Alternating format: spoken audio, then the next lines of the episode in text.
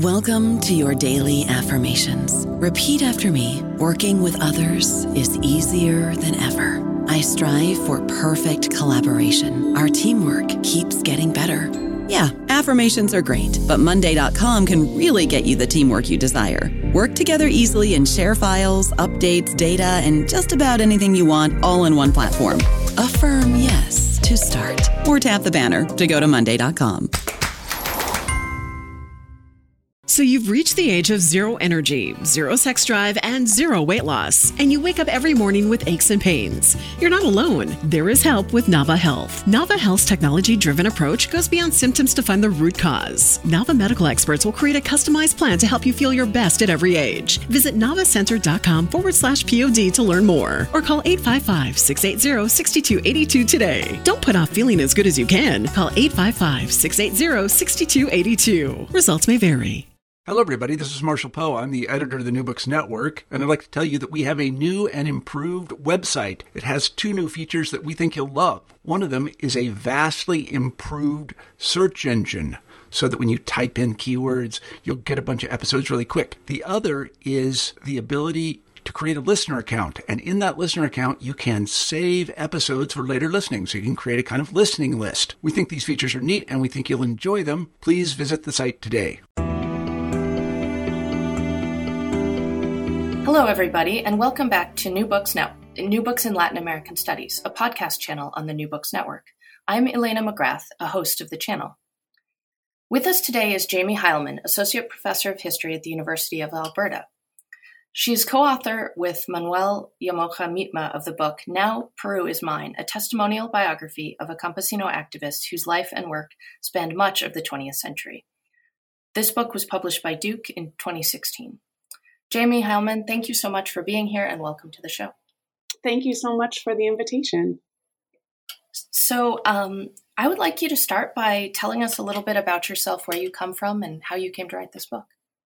Sure. So uh, I'm from Alberta and I have the amazing fortune of uh, working at, in the same place that I grew up and did my undergraduate degree. Um, and so when I started university, I was really interested in Chinese history, but I didn't not speak Mandarin. Um, uh, but I was learning Spanish, and I, um, in my first Latin American history class, came across, um, learned about the Shining Path Rebellion in Peru, Maoist insurrection, and so that led to um, eventually to graduate school and my first book, my dissertation and first book, which was on um, essentially a prehistory of the Shining Path in Peru.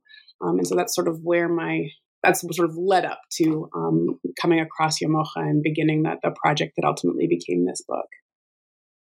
That's great. And so, um, at what point did you did you sort of see Llamoja as a figure that you needed to spend more time with, or that you wanted others to spend more time with? Sure. So um, I, it's sort of very clear. My first meeting with this um, amazing man actually happened in the archive, and it was not with him in person, but rather with a letter he'd written in, um, I think, 1965. So I was just going through um, documents about Ayacucho, Peru's political history in the 1960s, these um, sort of local petitions and documents, and I found just this petition that the language of it just blew me away. Um, it was uh, you know, it was it, I sort of the the phrase that he kept repeating in this in this um, letter, this petition was "enough is enough." Like um, campesinos have suffered, people have suffered in Peru since the time the Spaniards arrived, um, and I was just like, "Who is this person?"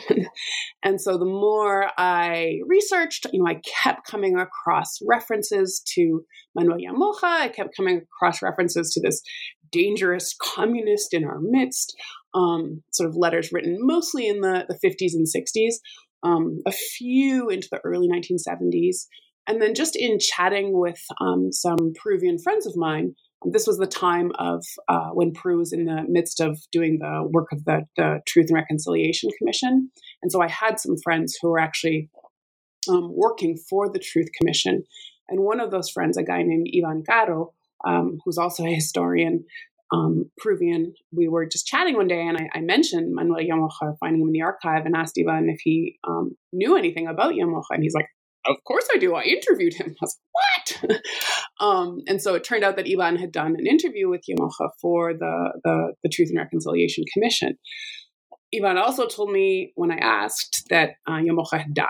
Um, and so while I was able to get my hands on the um, transcript of the, the Truth and Reconciliation or the CVR's interview with Llamoja, I just assumed that Llamoja was dead. um, and a number of other people told me the same thing that he had died shortly after his um, interview with the CVR, the, the, Truth and Reconciliation Commission, in 2002. Um, and so I was like, ugh, what a disappointment. But I didn't really ask any more questions.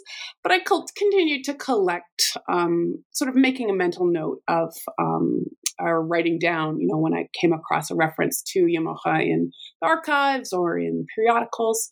Um, there was a really rich um, uh, leftist um, periodicals, um, newspapers in Peru, and, and would write frequently. And so I always sort of made notes of where those things were, thinking that, you know, even though he was dead, uh, possibly I could write um, something about him, maybe a book, maybe an article, something. And the way it turned out was that I, uh, uh, I, you know, in filling out my um, web page for my university, um, you know, just like who I am and what future projects I might have, I just happened to list a, a biography of Manuel Llamoja um, as something that I might pursue. Um, and then, in a sort of short turn of a really eventful week, um, I received two emails. Uh, one was from Llamoja's daughter, Maria, saying, This is my dad. Um, who are you?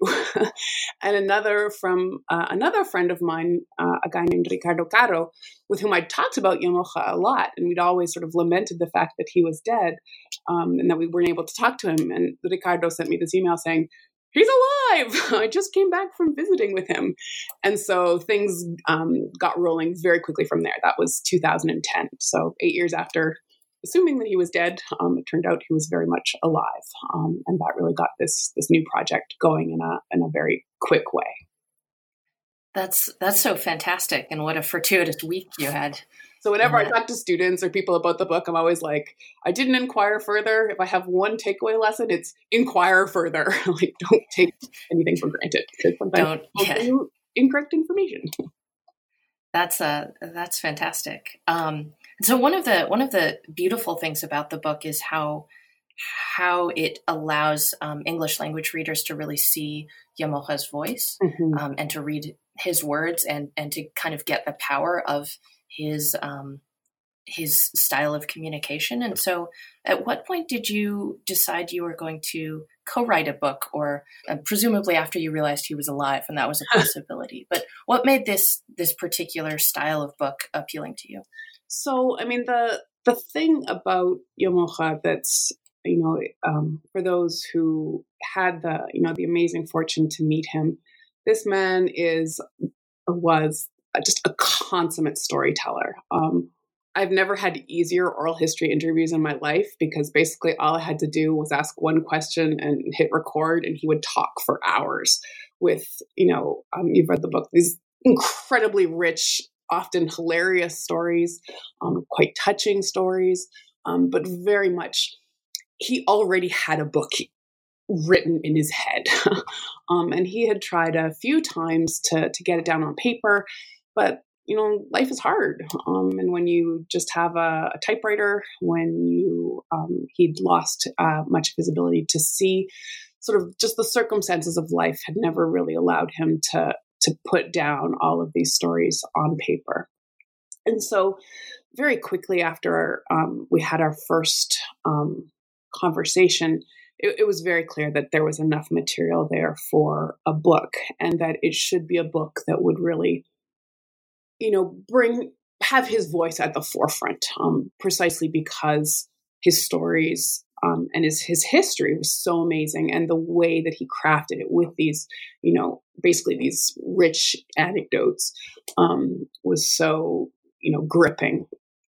Um, that said, the process of figuring out how to best present this to a readership was not actually obvious from the start. Um, I had I had started out thinking that the best way to showcase his story and to share it with the world was by doing um, a really unmediated text, one in which my interventions as an author were quite limited, um, and so I experimented with with a format that that really kept my questions in and relegated um, introductions and historical context to postscripts at the end of chapters or lengthy footnotes.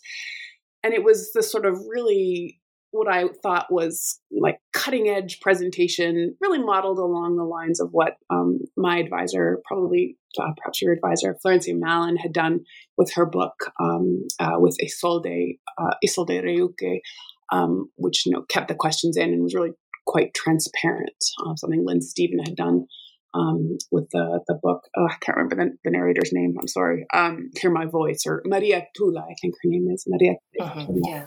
Um, so I did I did this whole first draft of this book in this way, using these amazing stories, and I had all this archival stuff too, which I wanted in there to help their reader along, but I I didn't want to sort of take away from Llamoja's voice. And so I, I, wrote a draft of it and I shared it with um, my closest intellectual colleague, who's also my best friend, um, a historian named Gladys McCormick. Um, we went to school together, and she's very much my sounding board as I am hers for writing. And, you know, she's very knowledgeable about 20th century Peru, Peruvian history. She's a Mexicanist. Um, and she, she read it and she said, Jaymie, this book is totally inaccessible. if your goal is to present Llamoja's story to the world as, as he very much wanted it presented. She's like, you need a format that that helps your readers along more. She's like, this is too weird. it's too experimental, and ultimately, it's too inaccessible. Um, and that was hard to hear. you know, having a, a, whole first draft of the book. Um, and my plan was to take a, a, sort of a polished first draft back to Llamoja to share. Um, that was hard to hear, but she was completely right.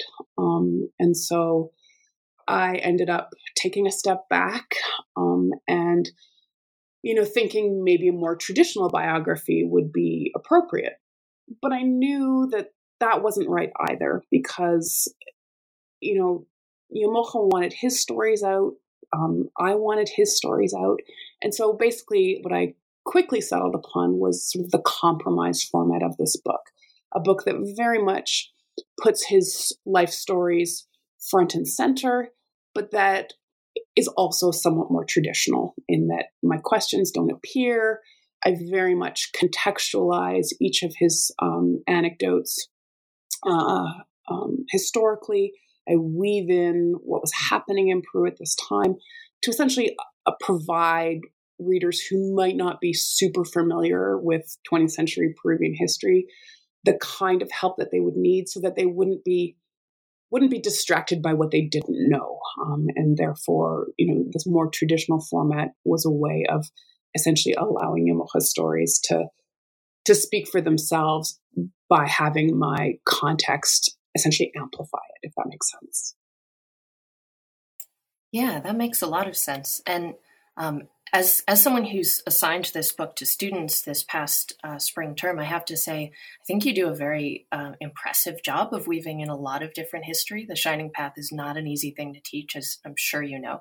Um, and um, you know, Llamoja's particular place within the 20th century is is a complicated thing. But I think um, the way that you have structured the book has really does allow a number of different complex issues to be fairly accessible to the reader. And um, and yeah, I think it's a it's a remarkable uh, example of that. Um, so one of the things that I did want to talk to you about is uh, the uses that you think this book has pedagogically, because I know that my students responded really, they were really excited by the concept of organic intellectual. This was sort of their introduction to that concept, um, although it's obviously not one that you have uh, invented. Um, but I also was struck by the idea that um, Llamoja is someone that Peruvian students would seek out as a sort of um, as a person to interview as part of their education and trying to understand what had happened in the 20th century. So, did he see himself as participating in a kind of pedagogical process with this book? I'm, I'm pausing here because I'm, I'm, I'm I'm thinking um, he he would see it. He, he saw it less as um, sort of pedagogy for the limited university world. I mean, not that I mean that's a huge world, but he was thinking broader. I mean, he wanted people everywhere, you know, in universities, but also outside universities, to understand what had happened in Peru since the time of the Inca, basically, um, and certainly with the, the Spanish conquest. And so, you know, when I first proposed writing a book with him, he, I thought it was going to be like a complex negotiation, but he was just like right away. He was like, "Absolutely, let's do it. Like, let's get to it. Like, we have no time to waste." Like, and we then proceeded to record like a five-hour interview. Um, and so he very much was keen to get um, his story out to anyone and everyone who would listen. Um, the certainly a, a, high point or sort of something he was very proud of um, in his life. I mean, he had, he had, a lot to be proud of, but he was certainly, you know, very proud with with good reason of all the opportunities he had had to share his his intellectual work with students of all sorts, whether that was university students who would um, you know make the, the trip um, from uh, the university in uh, essentially the Ayacucho city, um, Huamanga, all the way to his um, home in a place called Concepcion, but also those times that he was able to speak in front of university students in, in Lima. Um, I think the high point of his life as uh, an activist, as uh, a teacher came in 1965. He was invited um, on a set of international trips. So he uh, went to Cuba and spoke um, at this international gathering of, uh, leftists. Uh, he went to China and, and, learned a lot. He went to the Soviet Union. And really, sort of, he saw these as, as opportunities uh, to tell the world about what was going on in Peru. And so, as we spoke about the book, he very much talked about the um, um, essential task we had, he and I had, of getting his story down and getting it out and getting it out as quickly as possible. Um, he had he had a very urgent timeline for this book. Um, he was he was very aware that he was old. Uh, he was already in his nineties. He was very aware that um, you know, that he had a limited number of years left uh, in life. He'd already suffered one stroke uh, several years before. And he was acutely conscious of the fact that he was losing his memory. Um, he would get so heartbreakingly frustrated at himself during his interviews. I mean, he told these he told these stories that you know had this incredible you know depth of information just the most incredible interviews i've i've ever had the privilege of of listening to and, and, and conducting um, just with the, the depth and the detail. Um, but he would get frustrated when he couldn't remember a year, couldn't remember a person's name. Um, you know, sometimes he joked that he thought he'd been um, subjected to spells, to witchcraft, um, that something had, you know, made him lost, lose his memory. And so he just had this real desire to get things done as quickly as, as possible. And so in that, I think he, he wanted to, to share his story as you know, as a teacher, but thinking of students both inside and outside the university.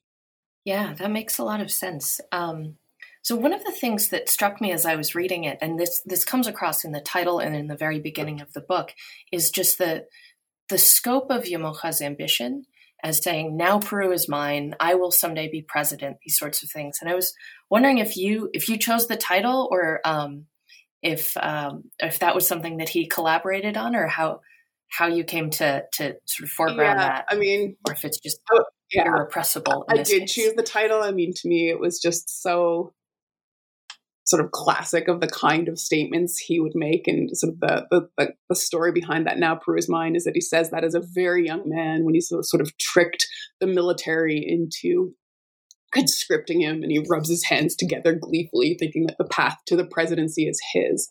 Um, and it's kind of funny because as I wrote a first draft and shared it with some colleagues, a few said to me, you know, Gladys and uh, another colleague said he he sounds kind of arrogant, and I thought, oh my god, that is so not him. I mean, he was the most. Um, he's very he was very short. He was very um, easygoing. Um, his daughter Maria described him as sort of very humble, actually kind of quiet. And so, you know, on the one hand, you have this guy saying, "Now Peru is mine," and you know, comparing himself at times to Jesus.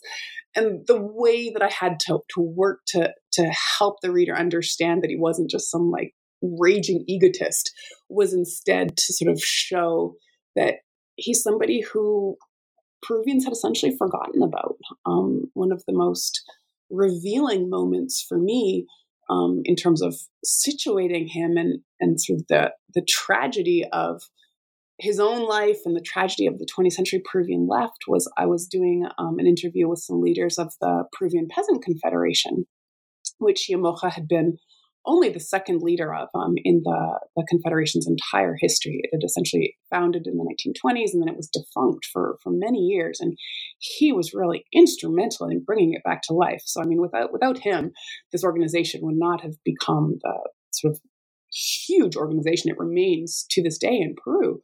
And so I was having this interview with these leaders of the, the CCP, the Peruvian Peasant Confederation, and I, I explained what I was doing with this project. And the the folks whom I was interviewing, which included at that moment the the leader and essentially the, the vice president of the, the CCP, the Peasant Confederation, they had no idea who I was talking about.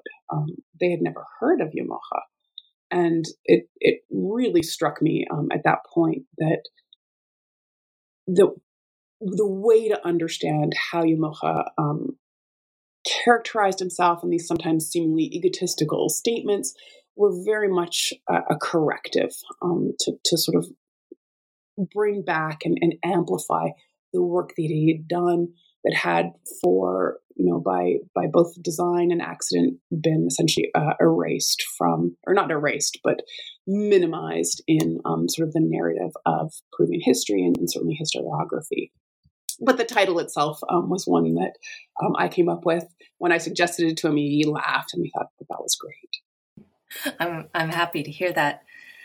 It it strikes me also that um, this kind of um, his his ambition or the the the concern that this might be arrogance also comes about in a in a context in which um, indigenous people in Peru, particularly, are are not assumed to have this kind of national scope or this kind of large ambition. And so, part of his story is is that he is so um, is that he really puts a lie to those sort of stereotypes about indigenous people.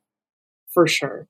Um, and, you know, I think this was one of the things that was so striking to me about Llamoja from from the very first encounter with him in the, the archive when it was Llamoja on paper was that, you know, I had – the framework of Peruvian history in my head that I'd learned from from books written by you know really fabulous historians that said and, and social scientists that said you know in Peru the campesino identity or the peasant identity is at the forefront because the the severity of racism in Peru means that indigenous identity among Quechua peoples like Llamoja um, has just been you know consciously repressed and silenced as a way of allowing sort of a, a conscious choice in many ways by peasants to reject indigenous identity um, uh, as a way of, you know, integrating themselves into uh, a, nation state in which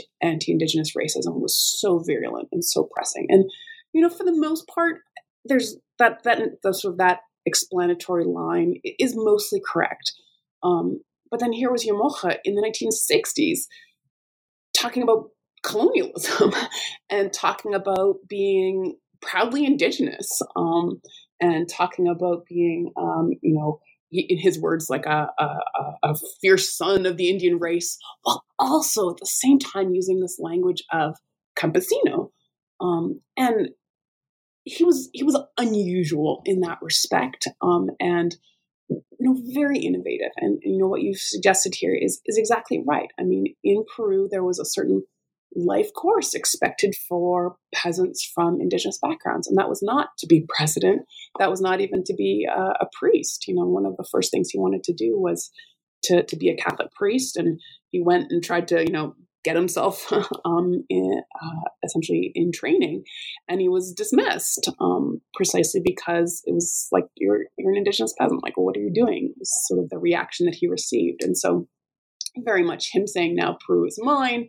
Making these grand plans was him saying, you know, as an indigenous peasant, I know Peru better than than those who aren't, um, and I, you know, this is who I am is an asset, um, and it's something to be proud of. And you know, he he never silenced who he was, um, and he never embraced a strictly class based identity. But he also never rejected that class based identity. I mean, he very much saw himself as a campesino, but the way that he defined campesino was as um, somebody of Quechua origins. Um, and those Quechua origins linking back to um, the, the, time of the Inca. Um, and that did not sit well with a lot of the leftists of the 1970s who thought that indigenous identity was retrograde, was um, uh, that race itself was this tool to divide the working class, and that um, any focus on indigenous identity just worked to the benefit of the oppressors, um, and that we had to think in sort of strictly Marxist, strictly classist terms. And he refused, um, and he, he caught a lot of grief for that. Um, one document that I found was a criticism of him written by uh, someone in the Shining Path. It wasn't clear who wrote it, and they dismissed him as that guy with the Incaic ideas. Like, let just you know, he's he's irrelevant. He's you know lost in the sort of um, great Inca vision and only wants to talk about you know the Inca past. And it was it was a struggle for him to um, to maintain that that identity in it in its full um, complexity, and even in his own family. Um, you know, he had um, a complex family relationship with his brothers and sisters. And one of his sisters, um, in particular, um, you know, refused to think of herself as indigenous, and, and they got into really harsh arguments about whether or not their family was indigenous or not. I don't know about you, but I'm very busy and I don't have a lot of time to cook. That's why I subscribe to Factor. Eating better is easy with Factor's delicious, ready to eat meals. Every fresh, never frozen meal is chef crafted, dietitian approved, and ready to go in just two minutes. You'll have over 35 different options to choose from every week, including Calorie Smart, Protein Plus, and Keto. These are two minute meals. Factor meals are ready to eat and heat, so there's no prepping, cooking, or cleanup needed. They're flexible for your schedule. Get as much or as little as you need by choosing your meals every week. Factor is the perfect solution if you're looking for fast, premium options with no cooking required. Sign up and save. We've done the math, and this is important. Factor is less expensive than takeout, and every meal is dietitian approved to be nutritious and delicious. Head to factormeals.com slash NBN50 and use code NBN50 to get 50% off. That's code NBN50 at factormeals.com slash NBN50 to get 50% off. And that's um, that's such an interesting story for thinking about the ways that um, that these identities function together and on a very intimate scale. Um, his story is so so good for showing that. Um, I, I want to spend a little bit of time talking about his relationship to the Shining Path because I know it it comes up again and again in both your research into his actions and also his life course. I mean, his life is affected by the accusations um, that that fly at him kind of from both sides. And so I was wondering if you could talk a little bit about what his story tells us about the Shining Path and also his relationship to it. Sure. So, you know, I'll start with I'll start with what we assumed about Llamoja, um, which is that um, sort of the first book that came out about the shining path that really cracked open what this organization, this party was, was a very famous book by um, an, an, outstanding book um, in almost every respect by a journalist named Gustavo Gorriti. Um, he was, or he, yeah, I mean, at the time he was a journalist for Peru's major news magazine, a news magazine called Caretas, um, and he had done some of the earliest reporting um, on what was happening in Peru's Andean regions. Um, you know, the Civil War broke out in 1980, and for the most part, it was confined in those early months and, and early years to the indigenous rural regions um, in the, the Highland Sierra. And so Lima, which was the center of power, um, the coast, wasn't paying a lot of attention to what was going on, to the suffering that was already taking place. And Gorriti was, you know, a Lima journalist, but he went. Um, he went to Ayacucho. He was really instrumental in getting the country and to an extent the world to, to pay attention to, you know, the incredible violence that was being unleashed both by the Shining Path and the very devastating um, state counterinsurgency.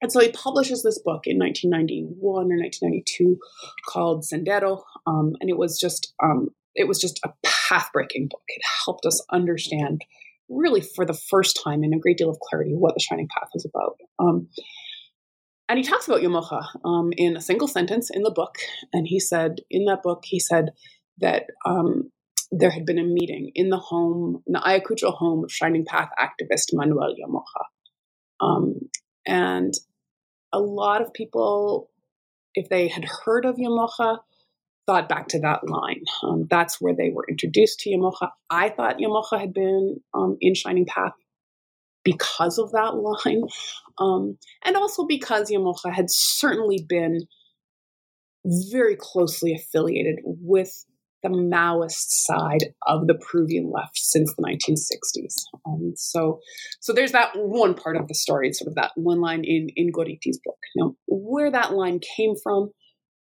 hard to know. I've not interviewed Gorriti, but you know, Manuel Llamoja, the reason that he was able to to rise to such prominence so quickly in the 1960s was because he worked very, very closely with a guy named Saturnino Paredes, um, and Paredes was essentially the, the head of Peru's Maoists. Um, when Peru's left split into Stalinist and Maoist factions in the 19, uh, early 1960s, Paredes was essentially the, the, the, lead Maoist, and he and Llamoja worked very closely together. Um, and so there's no question that Llamoja agreed with Maoism, that Llamoja was inspired by Maoism, that Llamoja worked very, very closely with Maoists. Um, he went to China in 1965, um, did a, a, tour. Um, he would have stayed for longer um, had he not um, fallen very ill. But Llamoja himself um, never explicitly joined the Maoist Peruvian political party. Um, at least as, not so far as I can tell. Um, we talked about, he and I talked about this over and over again. It was sort of the one area of his life where his stories were always kind of frustratingly vague, um, in that the most he would ever say was that he he sympathized with Maoism, but that he didn't give it his whole heart. Um, and at the end of the day, you know, it's his story, and so I chose to to sort of try to present that without saying, you know, without presuming that he was more involved than he said he was. Um, so certainly we can say he worked with Maoists, he sympathized with Maoists, um, he went to China, uh, and he very much collaborated with Maoists, but he never, at least in our stories um, or in our interviews, he, he, never went so far as to say, I'm a Maoist. Um, and certainly nothing, in nothing he wrote um, did he ever explicitly say, I'm a Maoist nonetheless, in Peru to this day, you say Mao or Maoism or work with Maoist, and you're immediately assumed to be a member of Shining Path. And so, when the Shining Path's first attacks um, in Peru, uh, its first um, uprising or its sort of first efforts began, um, was very quickly assumed to be part of those attacks um, and those efforts. The additional there are two additional complicating factors. Um, he knew the founder of Shining Path, um, Guzman. They had met, they had tried to work together. Um, it, it didn't really last. Guzman was not particularly interested in hearing all of Llamoja's stories and following all of his advice. Um, but that sort of momentary affiliation between the two men, that momentary collaboration, um, particularly in relation to to one hacienda that Llamoja had long fought against. That was enough to essentially link Llamoja with Shining Path in the minds of authorities and certainly in the minds of his enemies. Um, and so Llamoja was very quickly accused of being um, a mastermind of Shining Path, even though he was um, no such thing. And that those accusations of um, terrorism, essentially, I mean, he was the word terrorist was used against him um, very explicitly by his enemies, um, accusing him of being part of Shining Path, of carrying out terrorist violence. Those accusations forced him to flee from his home, flee from Ayacucho, um, and to live essentially in hiding for 20 years in Lima um, as an internal refugee, along with um, hundreds of thousands of other Peruvians living as internal refugees. So that's one uh, other component of the story of how Shining Path and Llamoja's stories intersect. The third and, and ultimately most devastating um, connection between Llamoja and Shining Path involve his children. Um, his oldest son was accused of being in Shining Path and was imprisoned um, for this. Um, and he was actually released just days before uh, a terrible massacre of Shining Path activists occurred um, in the particular jail in which he was held. His um, oldest daughter was likewise accused of being in Shining Path, um, uh, was likewise imprisoned. His um, second oldest daughter was accused. Uh, she was interrogated. She was not, to my knowledge, imprisoned. Uh, and his youngest daughter was likewise forced to um, flee from Ayacucho with an assumed identity um, to, to live in safety in Lima.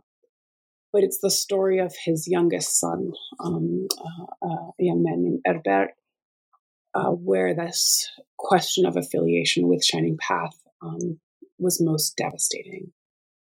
One of Shining Path's first and most prominent attacks, um, armed uh, actions, was on an hacienda called Ayrabamba, um, which was uh, an hacienda, Ayrabamba, that had had long been in conflict with Llamoja's home community of Concepcion. Um, and Herbert, as um, Llamoja's youngest son, was very much sort of in his following in his dad's footsteps. He was very much committed to, to social justice. He was very much committed to doing all he could to fight against injustice. He was very much committed to, to doing the kind of work his dad had. And Herbert participated in that attack on Ayrabamba. Um, that, that, that's clear. Um, whether or not he was actively affiliated with Shining Path is not 100% clear. Um, he probably was. Um, the, the book doesn't sort of explicitly go there, although it hints at it. And that's all we can do. You know, I don't have definitive proof that Herbert was in Shining Path. It, it doesn't really matter. Um, he, he certainly worked with the Shining Path. Um, and because of his participation in that attack, um, he was uh, flagged um, in the minds of local authorities as being involved in Shining Path. And, and quite tragically, he was also flagged um, within Llamoja's own family um, by Llamoja's brother, uh, so Herbert's uncle. So Herbert's uncle um, essentially snitched on Herbert, uh, revealed uh, to the authorities where Herbert was, stated that he was involved, and led the authorities to um, his nephew, to Llamoja's son. So Llamoja's son was seized by the authorities. He was taken um, from Llamoja's uh, house um, and he was placed under arrest. He was placed under arrest um, and put in one jail, then with some Shining Path activists, transferred later to another jail with some Shining Path activists. Um, from that jail, he wrote some some really beautiful letters and, and petitions. Um, he was an incredible guy, a lot like his dad. Um, and then Shining Path activists um, attacked that jail where Herbert was held with the goal of freeing um, the Shining Path militants who were in imprisoned in that jail. Um, there were others imprisoned in that jail, so it wasn't just Shining Path activists, but Herbert was was one of the people in that jail when the Shining Path attacked, and that's that's essentially what Herbert's story ends. We we don't know what happened to him. It's possible that he was killed by the police in the shootout um, that happened around that um, jailbreak. It's possible that he um, uh, escaped from that jail and then lost his life elsewhere. We simply don't know. Um, so he, uh, Herbert disappeared. Um, and that disappearance, that the fact that to this day the family doesn't know what happened to Herbert, that was really the, the central tragedy of Manuel Llamoja's life. And that's a tragedy that is sort of fundamentally um, linked in, in, in, complicated ways to uh, the Shining Paths War and the state counterinsurgency against that war. It's a really tragic story and one that is, um, you know, not not unfortunately uh, unique in the history of Peru. Um, what is what is maybe the most um, unique about Llamoja and, and Herbert's story is is how many things Llamoja was really central to, how many important national events in, in the late 20th century. Um, but that this sort of relationship between trying to participate in movements that might help your community, might help your family, or might help the nation, and um, and the tension between those and the uh, and the escalation of violence that was happening in that time and place. Um, just the the sort of silence in Herbert's story, particularly, is so is such a speaks. Um, I think huge amounts to the tragedy of what was happening in Peru at the time. Sure, and I should add that you know when Llamoja and I spoke about um, Shining Path and spoke about Guzman, Llamoja was very clear that while Guzman and Shining Path might have had some good ideas at the start about you know revolution and, and changing Peru, that, that their methods were something that he absolutely could not agree with. Um, you know, Llamoja in our interviews was was adamant that the Shining Path strategy of essentially killing peasant leaders um, and killing those with whom it disagreed was appalling um, and something that he would never ever condone. He was also very explicit about the fact that he had never held a gun. Um, sometimes he, he, he laughed when he would tell this story about like, oh man, if I'd only picked up a machine gun at an earlier point in my life, like who knows what amazing things might have happened. Um, but he was very clear that he had never been involved in in fighting, um, and he was also very explicit in the fact that he he rejected the the extreme violence of the Shining Path at the same time that he was also extraordinarily critical of the state's counterinsurgency. Um, you know, often the way things worked out in Peru is that you were sort of the sort of framework of you're with us or against us would would hold that if you were criticizing the state's counterinsurgency, that must mean you were an apologist for the Shining Path or a supporter of the Shining Path. And and Llamoja was was quite frankly, you know, you know, gave lie to that that incorrect um, uh, assertion. You know, he was you know ready and, and willing to to denounce both the Shining Paths violence, but also the, the horrors of the state's counterinsurgency. His, his story is such an important addition to um, and sort of corrective to the way many people think about or the way um, the story could be told about the Shining Path. As um, yeah, well, so I I I've I guess one one last major question for you, which is just what advice would you have to someone who might want to take on a project like this in the future? You you start off with the advice: uh, don't assume someone is dead, and maybe your second bit of advice would be pick an amazing subject. But yeah. um, you know, I would say that you know I took heart from Llamoja's amazing determination. I mean, this book faced so many obstacles. Um, the, the most tragic obstacle was you know one of the earliest and that you know when i when i finally was informed that he was alive and you know went to peru and, and, met him and we had our first interviews and sort of we made this plan for this book we spent uh, a couple of days together recording recording recording and just getting started just getting to know each other I left Concepcion. Uh, I left his home community, went back to Ayacucho to spend a little bit more time in the archives.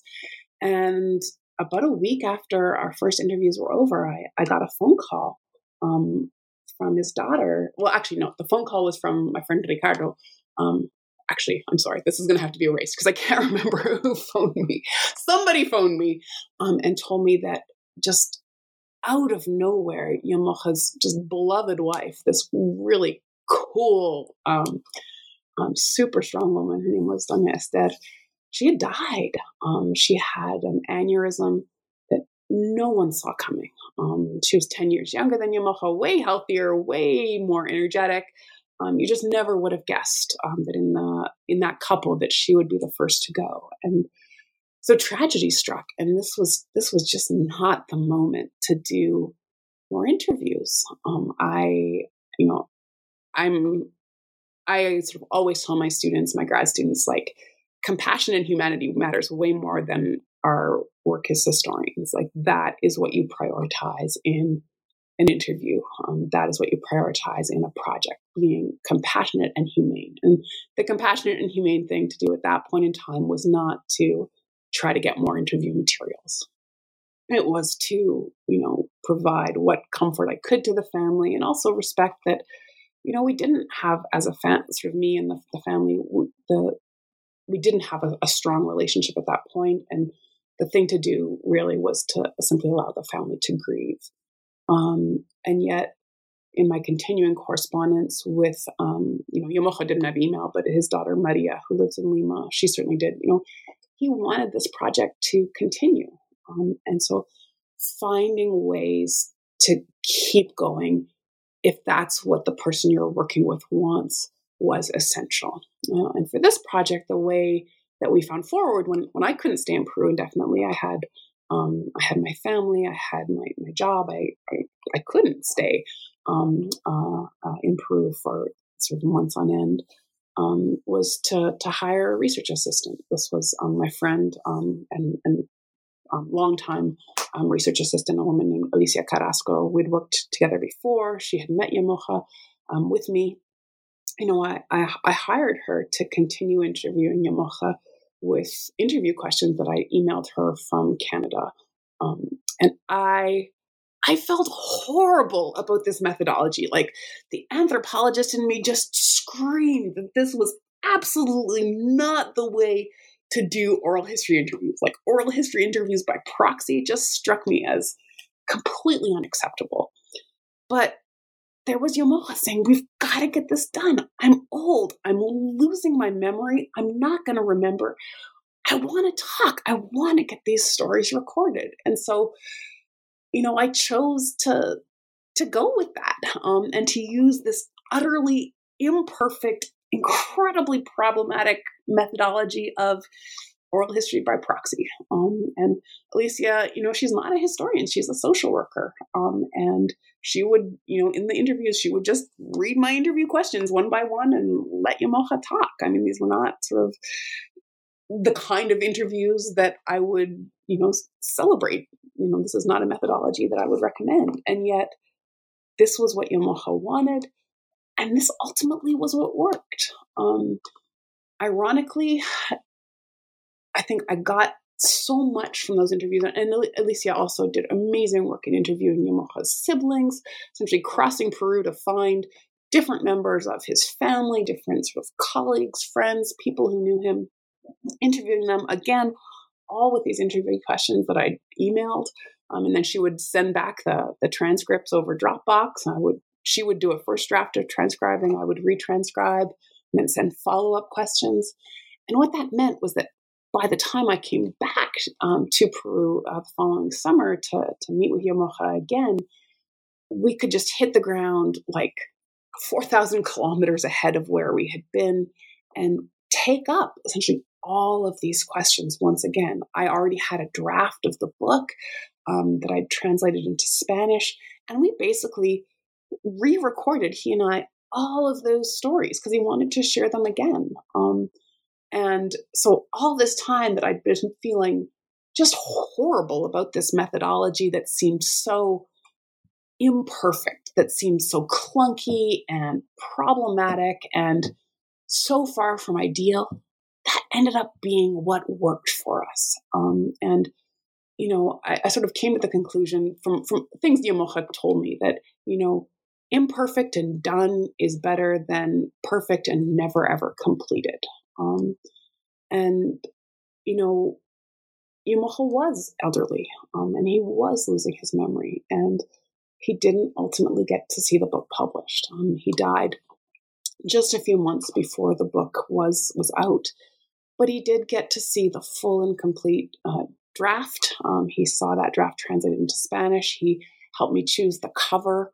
Um, you know, he got to make the dedication, and and had we not pursued that, you know, completely terrible, like not acceptable anthropological method of sort of the perfect oral history interview setup, the project probably would never have been finished. And so ultimately, this is my long way of saying my advice is be pragmatic and things that can seem like real sacrifices for the um, perfection of a project if they let that project get done and it's done in a way that the person you're working with your your co-author your collaborator likes and is happy with, then you know, don't worry about what you presume perfect anthropology or perfect history has to be. That's such um, a helpful way of thinking about taking on projects like this, and and um, and really foregrounding the idea that he was he was taking control of that process by saying, "I want to do this now," and his his needs were not on on like when you could get back to Peru, for example. Yeah. Um, well, thank you so much for this fascinating conversation, and thank you for for the book. I, I really enjoyed reading it, and my students enjoyed talking about it. Um, I'm so glad. I know Llamoja would be thrilled. It's a it's yeah, it's a shame that we couldn't um, bring this back to him somehow, but uh, but it's a it's a good wonderful testament to his life as well. So thank you so much, and um, no, it was great. It was delightful. Thank you so much for the opportunity.